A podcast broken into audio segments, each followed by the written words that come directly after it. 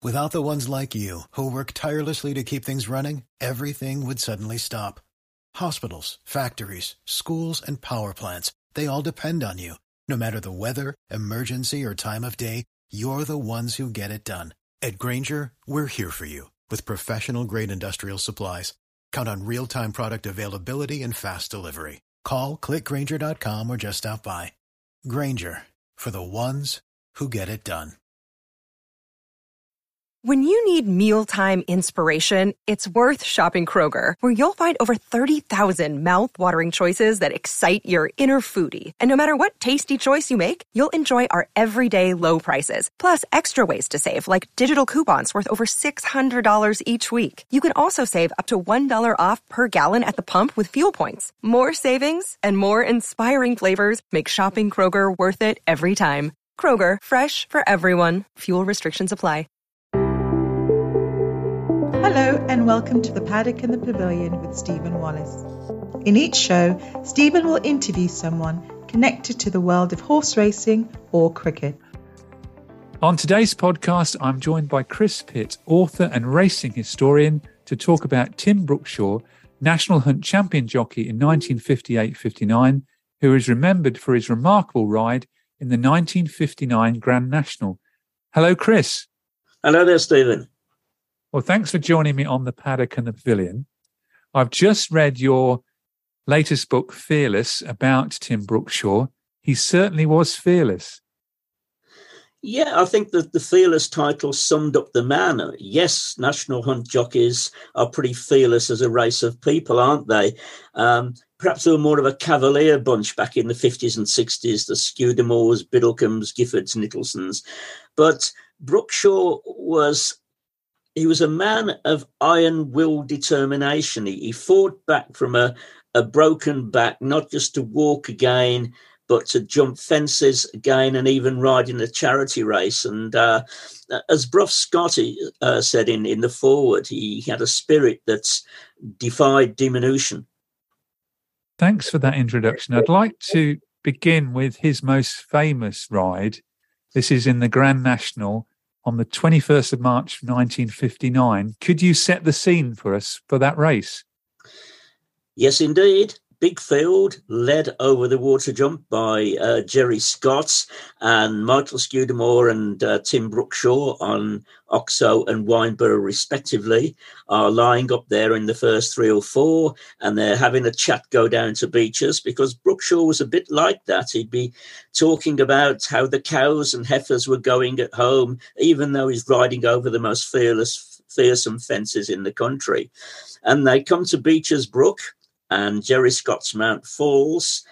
And Tim's, as he's landing on Wyndburgh, the stirrup breaks. Now, not just the stirrup leather, I hasten to add, the actual iron itself snaps in two.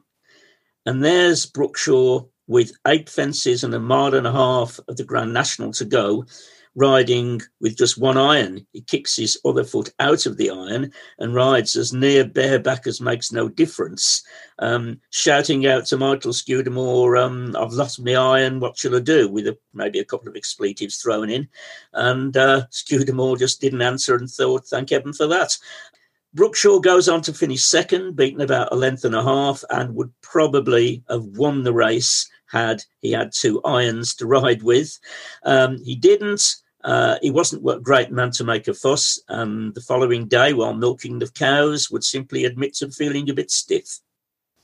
Yeah, you've taken the words out of my mouth um, there, Chris, with the, with my notes here. Tim was on a fancied horse that day, wasn't he? Wyndburgh, yes, had already finished second in a Grand National and um, was to become uh, Tim's ride. He was trained by Ken Oliver, and uh, Tim, towards the latter part of his career, rode a lot of horses for Ken Oliver. And uh, yes, this was one of the great Aintree campaigners, second altogether in three Grand Nationals without ever quite getting his head in front.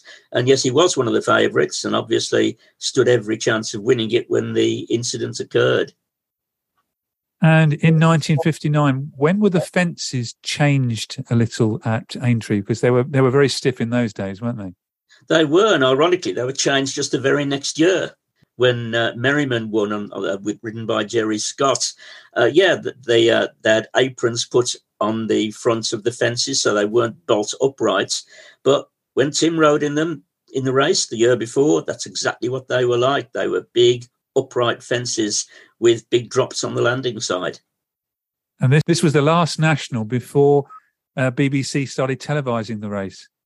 That's right, it was. And the, the interesting thing is that the first ever race televised from Aintree was actually the Molyneux Chase of 1958, which Tim himself won. Um, won the race, and uh, yes, so he he did win races over the Grand National fences, but not the big one. And earlier, I asked former leading jockey and BBC TV racing presenter Richard Pitman how difficult it would be to ride without stirrups. You wouldn't want to do it, I can assure you. And you would get tired. Uh, it's easy with stirrups to take a rest if you need one. You know, you you rest your hands with a bridge of the reins over the neck and just relax a little bit. If you want the horse to get a breather and yourself to get a breather, but if you've no stirrups, the art of staying on is totally balance and grip. More importantly, we have some uh, jockeys are split jumping into horsemen and jockeys. Some are jockeys and horsemen.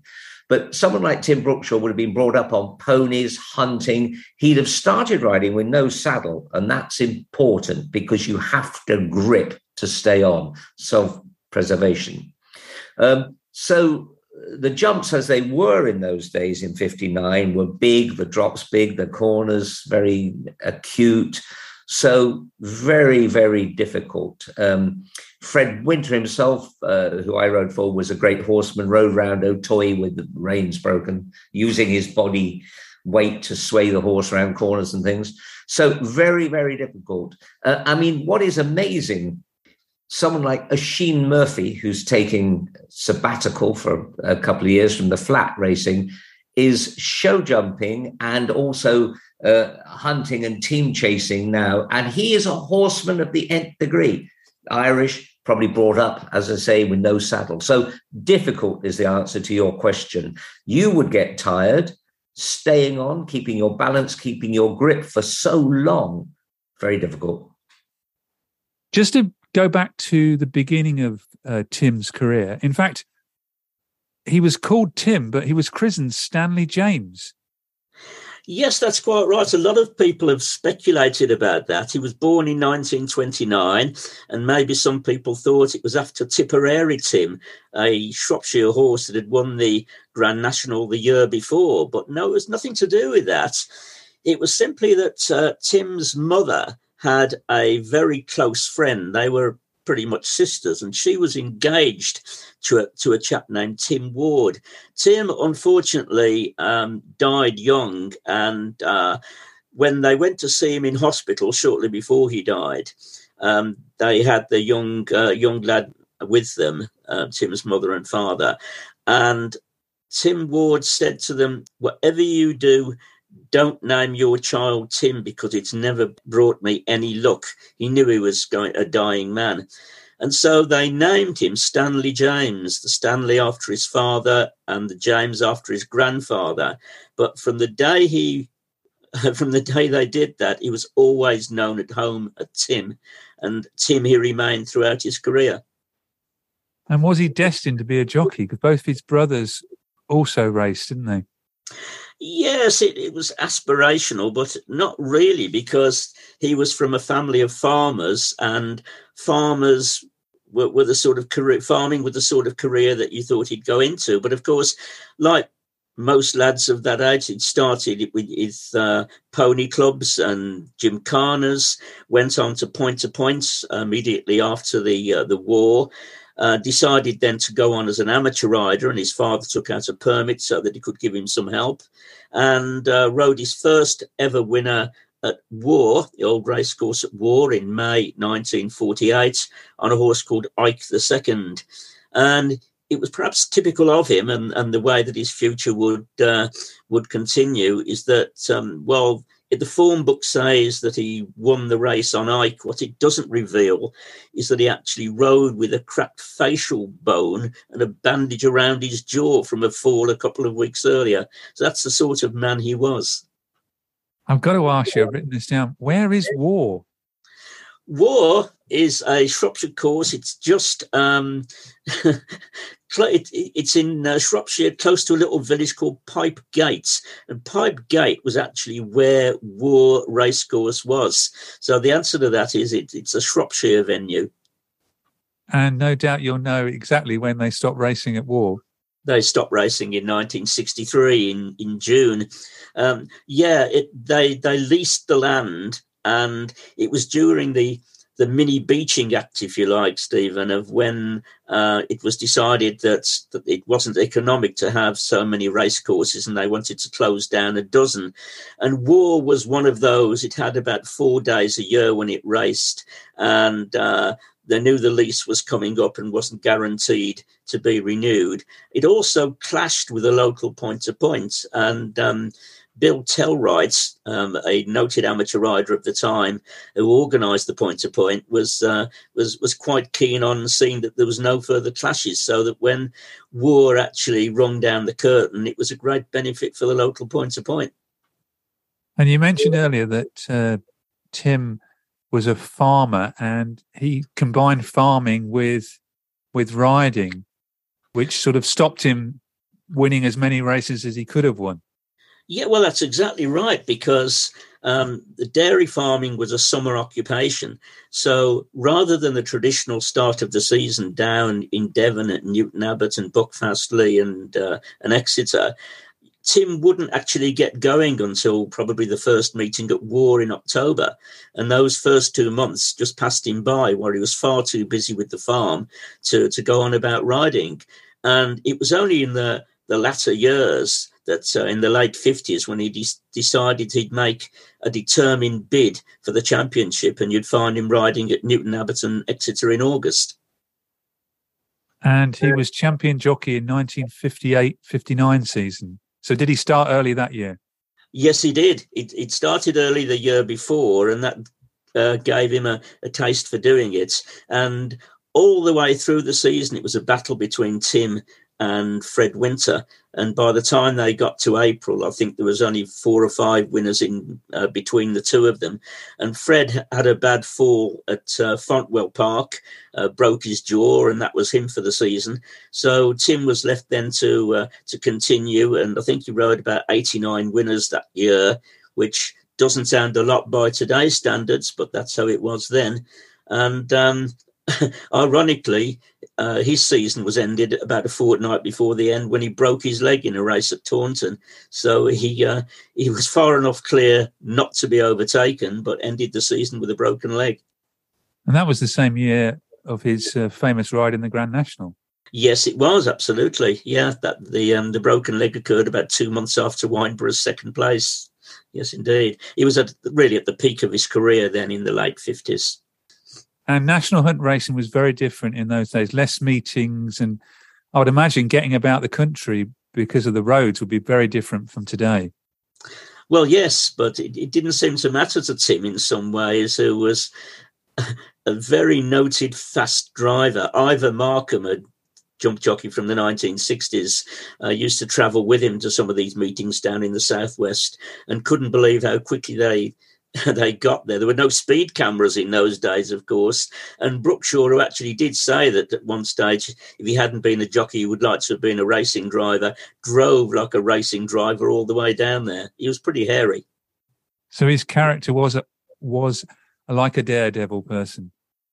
Yes, very much. I think that summed up by the occupation that he undertook as a, a, national hunt jockey. They, in those days, were very, very well, daredevil is one word, and of course, um, they didn't have the protection of the that they have now. The the skull caps were basically piece of piece of fiberglass with no strap that would come off at the slightest bump. So um, yeah, it was uh, perhaps a more daredevil profession then than it is now. And that's another question I posed to Richard Pitman, and this is what he had to say about Tim's character. He was a broad Shropshire farmer, accent wise, um, hard man from a hard family, very capable with a great character. Because if you if you're farming a lot of cattle and other things, you get a lot of setbacks as well as a lot of mm, pluses. And so he was a character. In the weighing room, he used to entertain us all. But his favorite saying was when he'd meet you or meet someone else, How now, brown cow? And he even said it to the Queen Mother one day, and she roared with laughter. I think she'd probably been uh, you know, given the, the the thumbs up or not thumbs up, the said that this this is what he can come out with, mom. You know. Anyway, he did, and she loved it. But what a great way to greet people! Oh no, brown cow. So a, a, a great character and superb to be in the weighing room, and it was a marvelous era. He did win the Scottish Grand National in 1963. He did, yes, on, on Papageno's cottage, trained by Ken Oliver, uh, Wyndburgh's trainer. And he only ever rode one winner at Cheltenham, um, which was again for uh, Ken Oliver on a horse called Happy Arthur. Uh, yeah, the thing with Brookshaw, he, he rode 550 winners. Y- you would never call him a great jockey in terms of style. He certainly wasn't stylish. He won his races out in the country. And nearly all the photos you've got of, of, of Brookshaw, interestingly, show him with his hand raised, arm raised, jumping the last. And um, in fact, the, the, pictures were really um, one of the things that I was thinking, how on earth am I going to get hold of these? But as it turned out, the book itself contains about 80 of them. But Cheltenham wasn't quite as big as it is today with all the, the, the Grade One races. No, Cheltenham wasn't. Um, I mean, the two mile champion chase only started in 1959, but um, it, it, was still the headquarters of racing, of course, and they only raced on the old course. But Tim the, the best horse he ever rode was at Cheltenham, not at the big meeting, but at uh, the April meeting. And it's one that I'm absolutely certain that uh, every listener today will have heard of, and that was Mill House. Um, Mill House had had one run over fences at Hurst Park, which had ended in a fall, and he'd lost his confidence. And the trainer, who was Sid Dale at the time, wanted someone who would well, get the horse round safely and build that confidence back up. And they entrusted Tim Brookshaw with the ride. And this was in April 1962. And over the first two or three fences, he could see that Mill House was, was scared of what he was doing. So he took the horse right to the outside and rode him as if he was schooling at home, if you like, away from the rest of them. Gradually, Mill House starts to build up that confidence. He's gaining his position and coming to the second last. He's going very, very well, jumps the last and goes away to win very impressively. So much so, I think that Peter O'Sullevan, who was calling the race, said that something to the effect of um, I've rarely seen a horse win so easily at Cheltenham. And Len Thomas, who was the Sporting Life senior racing correspondent at the time, uh, he said, This is an outstanding horse and is, should be a live contender for next year's Cheltenham Gold Cup, which 12 months or 11 months before the race was quite a prescient statement. But sure enough, Mill House went on to win the Gold Cup, but not with Tim on. And the reason for that was that during the summer, Mill House's owner, Bill Gollings, and trainer Sid Dale had a bit of a falling out. Gollings then transferred Mill House and his other horses to Fulke Walwyn, for whom Willie Robinson was the stable jockey. Robinson thereby inherited the ride, and that was it. And that was the last time that Tim ever got to sit on Mill House. And ironically, there's there's a picture in the Hennessy Gold Cup uh, of November 63, which was the occasion, the only occasion when Mill House beat Arkle and you've got Mill House jumping the fence with Arkle alongside, and just to Arkle's right is Tim Brookshaw on Papageno's Cottage, the horse who won the he'd won the Scottish National on, and that would have been the month before the fall that ended his career. Yeah, you're talking then about um, his fall at Aintree, where he did have quite a bit, bit of success. You'd already mentioned the Molyneux chase, but he won some big races at Aintree. He did, yeah. He won the Molyneux Chase for the first time in, in 1951. And that in itself is quite interesting, Stephen, because uh, we all know and have seen many, many times the footage of Devon Loch in the Grand National and Dick Francis and the horse sprawling to the ground within 50 yards of the winning post. Well, something that happened five years before that was remarkably similar because in the 1951 Molyneux Chase, Dick Francis was riding a horse called Possible, and Tim was riding uh, a horse called Royal Stuart. Possible jumped the last fence in the Molyneux about five lengths in front, and stayed. It stayed that way up the run-in, and with about 50, 60 yards to run, Possible is still four or five lengths clear with the race in the bag, and he pulls himself up virtually to a walk and is beaten a short head on the line by Tim Brookshaw. And this is something that Francis, not just once, but twice, lost two uh, races over the Grand National course in the last 50 yards when it got it sewn up. And it's quite remarkable that that particular race I only found out about by reading some of the, the cuttings in Tim's scrapbooks.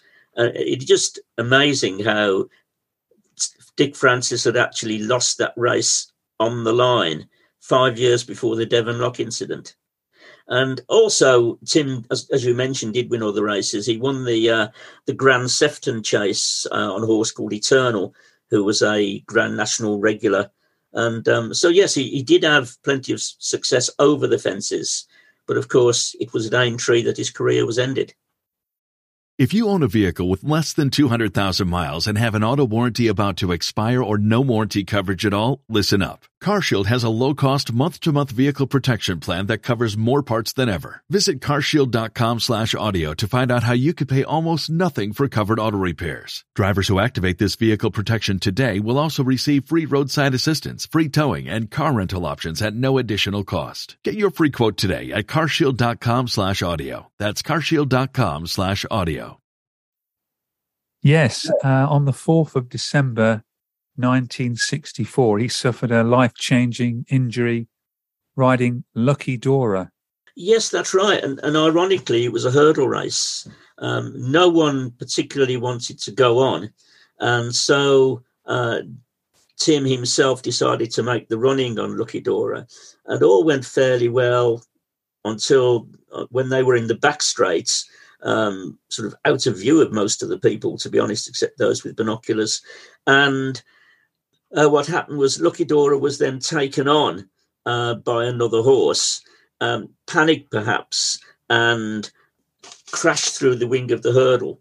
And it was a horrific fall where Tim landed on his face and his stomach, and his feet jackknifed uh, over his back. So his, his, his feet were almost touching his head, it was it was that awful.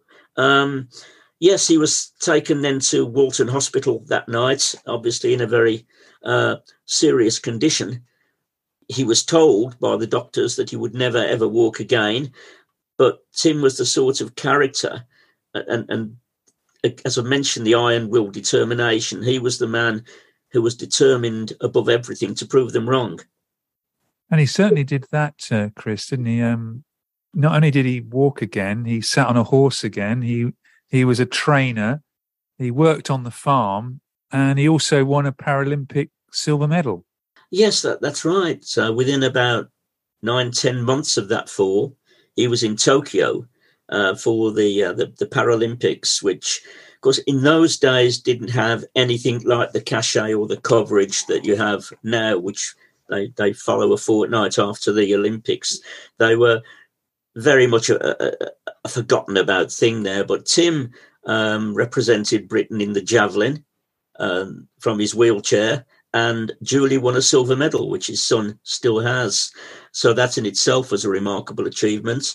Um, he also uh, was involved in um, uh, various other wheelchair sports, uh, wheelchair basketball, and um, yeah, I mean, I mean, he left hospital within about two months. And that summer, later that summer, he he managed to put together some sort of um, winch systems where he was able to haul himself up and position himself on the back of their children's pony so that he was actually in the saddle again. Legs paralyzed, obviously, but able to control the horse with his hands. Uh, and to do that after you've been told you'll never walk again. And I think that that is it in many ways, because if you broke your back in the early 1960s, as he did, you were pretty much confined to a wheelchair. There were no treadmills, there were no personal trainers, there were no hydro pools to get you to, to work those muscles again. That was pretty much it.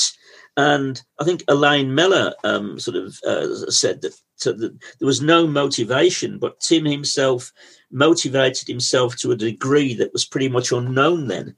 And you know that, that again, I think, is what makes him such an intriguing character. Yeah, we forget all the things that are now available that weren't available in Tim's time, and Tim's Hall also began the process towards the Injured Jockeys Fund following another jockey's fall, Paddy Farrell, in the 1964 Grand National. Yes, that's exactly right. Um, Tim was actually invited to that Grand National and attended and was there when Paddy Farrell, uh, riding a horse called Border Grace, fell at the chair in, in 64 and broke his back in an even worse way than, than Tim had done. And he, again, was um, taken to hospital where he was told he would never walk again. After those two injuries, um, the public well, it, racing itself began to wonder about whether these guys are compensated enough. And shortly after the Grand National, there was actually an article which appeared in the Daily Mail by a columnist named J.L. Manning. And just to, to, quote from it here, it says Paddy Farrell lies paralysed with a broken back in a Southport hospital. He has four children, all under six. Now, at that time, as he points out, if a jockey is injured, he may receive £12, five shillings a week for 52 work weeks from the National Hunt Accident Fund, to which each jockey must contribute five shillings for every horse he rides and half his license fee every year.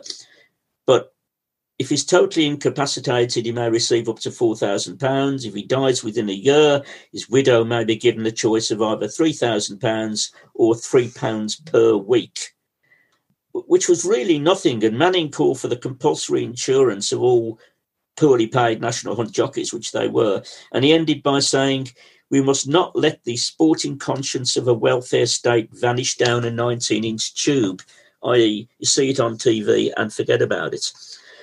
So what happened was that um, Clifford Nicholson, who was the main owner with Charlie Hall, for whom Farrell was the stable jockey and effectively therefore was Farrell's employer, he organised a fund to try and get uh, uh, some donations for the two stricken jockeys.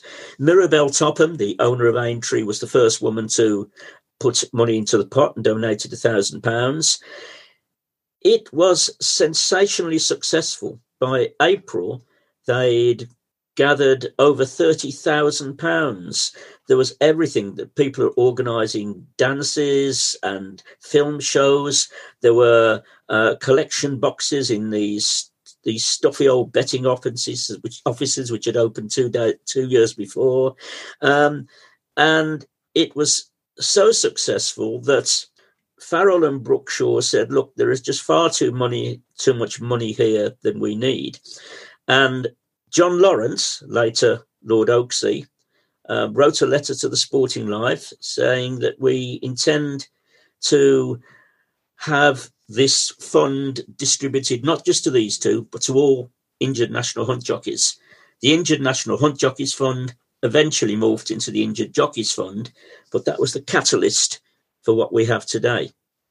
That's a very fantastic story. Now we've got these three fabulous centres at Malton, Lambourn, and Newmarket, where jockeys, um, flat and jump jockeys, can go to rehabilitate. And you know, it's just in such a difference to what it was when Tim fell back in all those days. Yes, that's absolutely right. I mean, if only those things had been around far, far earlier. Uh, Jack Berry, of course, was just instrumental in, in so much of this. And when uh, Paddy Farrell had had the fall, he was one of several northern jockeys who used to go around with collecting boxes and, and uh, at the uh, the races themselves, getting donations from the public. And they the, the, public were absolutely great about it, and they'd be putting money into the the boxes. Um, and, and again, this is why the, the fund was so successful. But sadly, Tim had one more fall when he aged only 52, which ended his life. Yes, that's right. I mean, Tim, what he did after the fall was really quite remarkable. He, he took up training, uh, not just training horses from a wheelchair or anything, but actually riding the horses over fences on the gallops. And what happened one day was that there was a particularly fractious horse that um, his, stable staff said this horse is uh, acting up a bit. Leave it alone. We'll take him out after we've galloped the others. But Brookshaw wasn't like that. Brookshaw was a man who would not be defeated by a horse. He'd seen all this before, he'd ridden horses like this before. He saddled the horse up, took him out on towards the gallops. The horse was bucking and rearing. He reared to the effect that Brookshaw, who of course had no power uh, or little power beneath the waist, was thrown off. And being a jockey, you automatically hold on to the reins. The horse double barreled him in the back of the neck, and Brookshaw was paralysed again. And that was an injury from which he, he never recovered. We've got to go back to Aintree because I've got a couple of other things I wanted to mention about about Tim and connected to Tim. And uh, the two stirrup pieces were both found. And earlier, again, I spoke to Richard Pitman, who at the time working for the BBC recalled the story of how the second smaller part was found. And, and this is what Richard had to say. Yes, now that was my idea, and it came about. I'm very chatty, as you know, and I like people. And when I was at Taunton Races for at the races, as it was called then, now Sky TV, I would talk to all the gate men. I knew all the gate men, and uh, people have interesting stories. And I got chatting to a guy called John McGay, and I'm not quite sure how it's spelt, who manned the crossing after the paddock to get across the course for the horses to go to the start. I got chatting to him. It turned out that he was a former justice of the peace and also British ambassador at one of the foreign satellites, you know, and there he is on the gate. Most people just walking past him, educated, interesting, fascinating man. And um, after about the third or fourth time I'd been speaking to him, he uh, put his hand in his pocket and pulled out this little shiny bit of metal. He said, This would interest you, Richard. And that was the story. He had been up there for the first time when Tim's stirrup broke in the race, and it broke up near the, the top where the leather goes through. That's why it's it, it's come apart. You see, if it had broken down below, might have been easier. Who knows? But John, after he, he watched it from down by Becher's Brook, and after the race was over, instead of walking back up to the stands, he decided to walk the course and see what, what it was like on foot, and came across this little shiny bit of metal. And there it was, about an inch long. It was the top piece of the stirrup. So I made inquiries of Steve Brookshaw, who was training at the time, trained Lord Gyllene to win the national.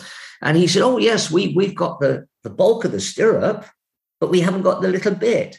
So I was able to marry them up, and uh, we, we recorded this piece with with both John McGay and with the, I think it was a nephew who had this, the, the other bit of the stirrup. We put them together just like a jigsaw. It was magic.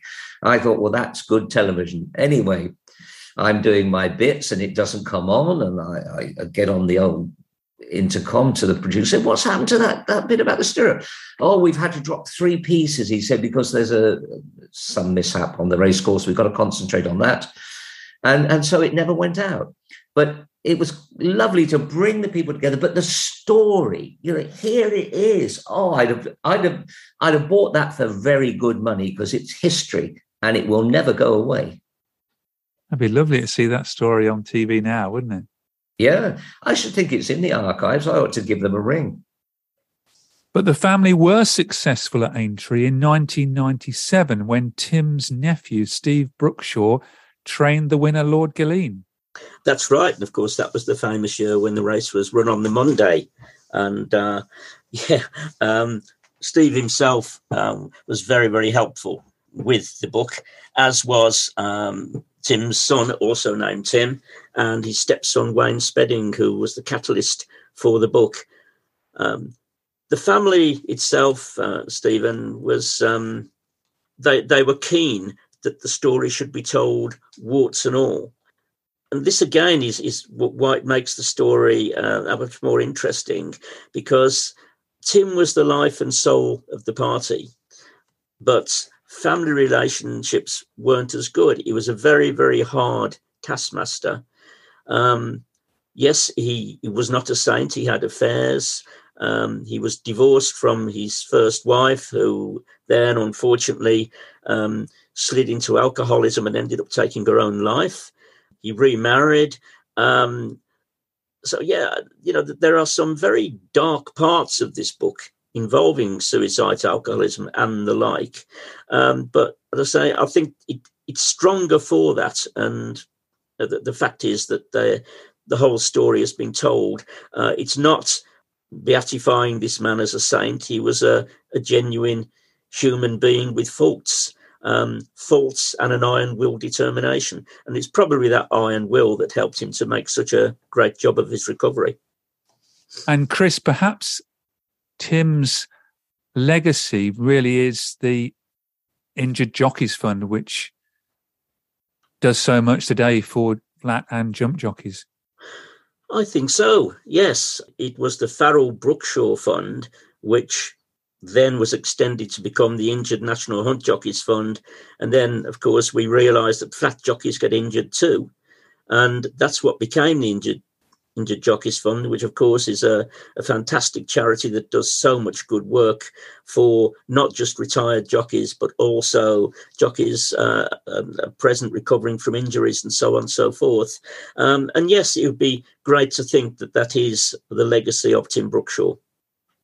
Well, I'd like to thank you, uh, Chris, for writing the book. Um, it's a, a story about someone who many people of today will have forgotten that he really was Superman, um, remembered for losing a race, but the things he achieved um, up until his, his death at the uh, young age of only 52. Yeah, uh, and it was his refusal to give in to the cards that life had dealt him. Uh, and, and, that, I think, resonates not just across racing, but across all sports that carry a risk of life changing uh, injuries. He was a, you could say, an inspiration to anyone in adversity. Well, thank you very much, uh, Chris, for joining me on the paddock and the pavilion. It's been a, a great uh, story to tell, and uh, I'd recommend anyone to read your book, Fearless, about Tim Brookshaw. Thank you. It's it's been great talking with you. It's uh, available by uh, via Amazon uh, or the publisher's New Generation Publishing, and uh, yeah, I think it's a re- really good story. Thank you very much. Thank you for listening to the Paddock and the Pavilion. You can download the show on Apple Podcasts, Amazon Music, SoundCloud, Stitcher, and Spotify. Follow us on Twitter, Facebook, and Instagram at the Pad and Pav. Don't forget, if you like the show, please do leave us a rating and review. Sports Social Podcast Network.